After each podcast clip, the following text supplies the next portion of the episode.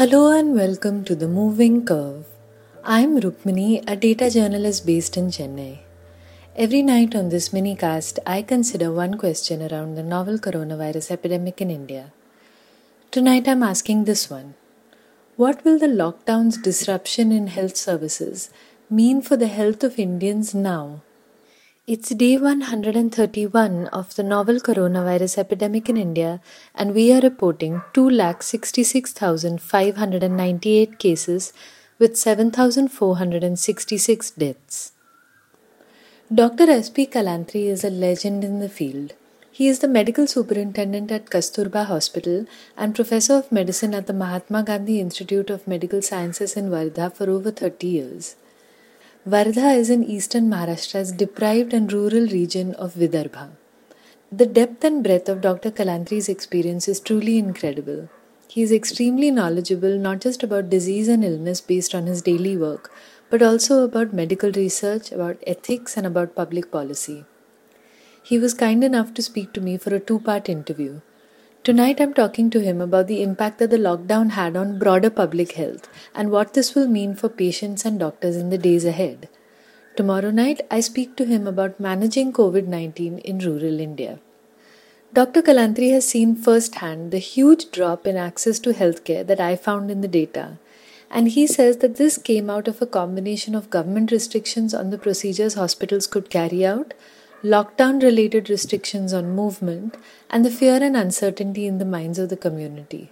The problem was that to begin with, uh, it was difficult to distinguish COVID from non-COVID illnesses. Also, I see. The communities in the communities in general uh, had reservations about entering the hospital, about accessing the healthcare services, mm. and many healthcare services were stopped.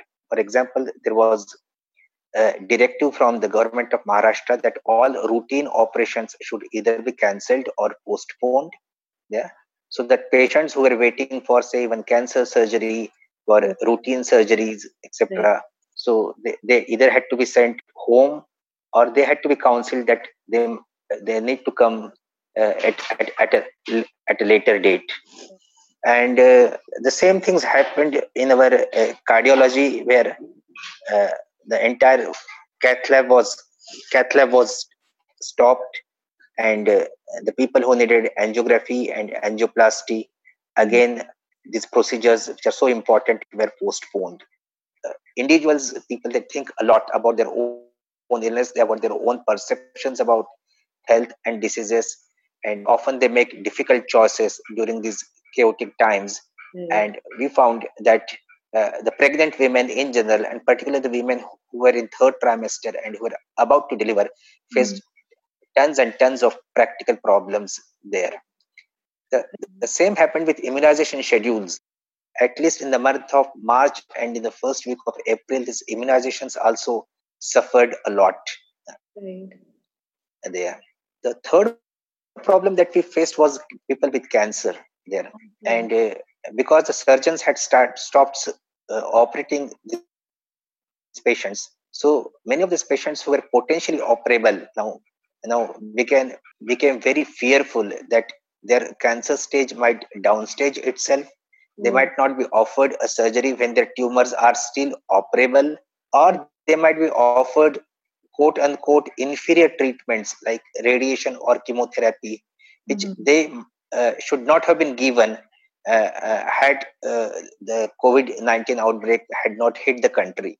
Across the entire spectrum of human illnesses, whether they are heart attacks, whether they are strokes, whether they are fractures, deliveries, immunizations, cancers, and even TB, for example. Our TB diagnostic uh, uh, fell down significantly in the month of uh, March and April. I spoke to a large number of my friends across the country, and we found that uh, all over countrywide, the OPD attendance had fallen to almost 20 or 25 percent. Mm-hmm. Similarly, the hospital beds were deserted. So most of the hospitals were operating at the 20 or 30 percent uh, occupancy uh, there. there. Uh, right.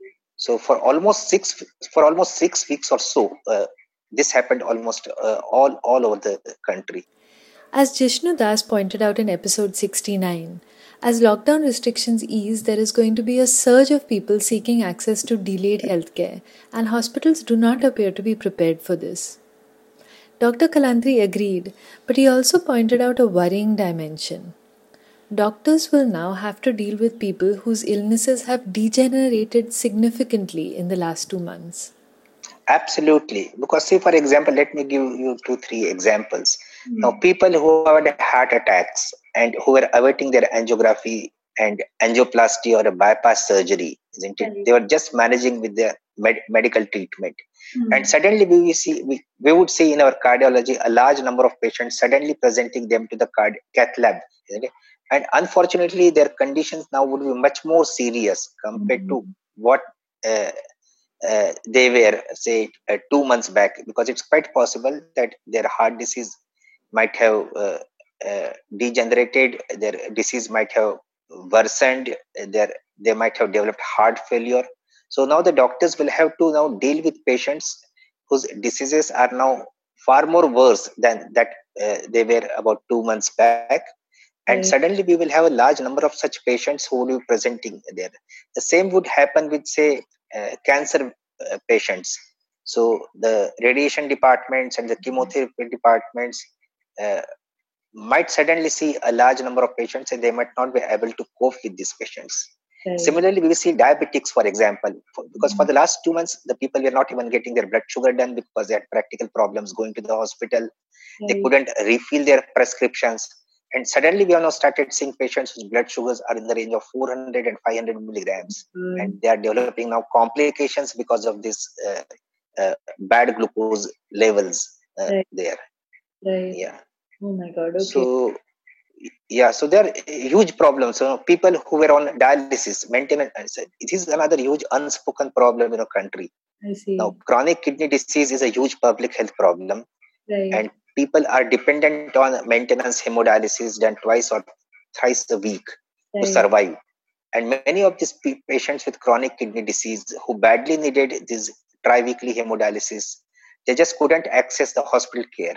So mm. the creatinine levels jumped from 3, 4, manageable, to almost 10 plus, isn't it? They became bloated all over, they became breathless, their hemoglobin levels dropped down, their blood pressures went up, and, and so on.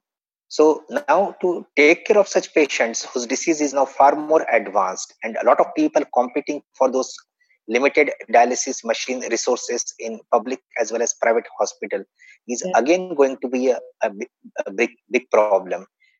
On top of it, says Dr. Kalantri, the fear in the minds of doctors about operating on a patient who may later turn out to be COVID positive is real. And he doesn't mean fear for their own health. He means worries about the patient's health.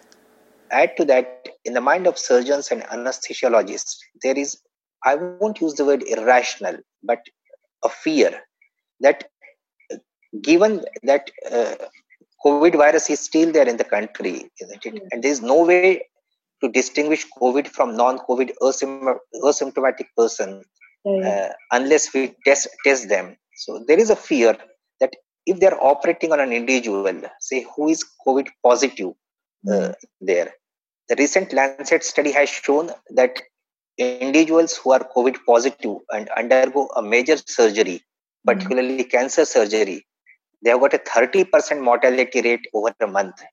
So wow. these are big number. These are big numbers. I mean, your one in three chance that you might drop dead within a month because you have because your age is more than 70 and you have undergone a major cancer surgery there right. Right. wow the problem is that the rt-pcr test which is a diagnostic test for covid isn't it uh, yes. the labs are few and the icmr guidelines are very very restrictive yes. so with the result that the surgeons and anesthetists were not able to order this test either right. So, so the problem there was that unless I test a person, how do I know that this person is COVID positive or COVID negative? Right. And God forbid if the person is COVID positive and if I operate, yeah. I've got a fair chance, I've got a huge chance that this person might, I might lose this person or this person might end up in an ICU requiring uh, respiratory support and ventilators. Right. And this Lancet study very clearly showed that if you operate on such individuals and they need a mechanical ventilation in an ICU after an operation, yeah. then their risk is almost as similar to the sickest COVID 19 patient in a surviving with a multi organ failure in a hospital. Now, the surgeons were simply not willing to take these risks. Right. And when they tried to explain this risk to the uh, patients as well, they were mm-hmm. absolutely petrified uh, there. Right. So the problem is that the hospitals uh, across the disciplines are facing newer and newer challenges. Many of these challenges do not have realistic solutions uh, uh, all as well and right. this amount of unpredictability and uncertainty is probably driving and dictating uh, our diagnostics our interventions our uh, the decisions that we take the choices that we make for the patients and, and, and so on.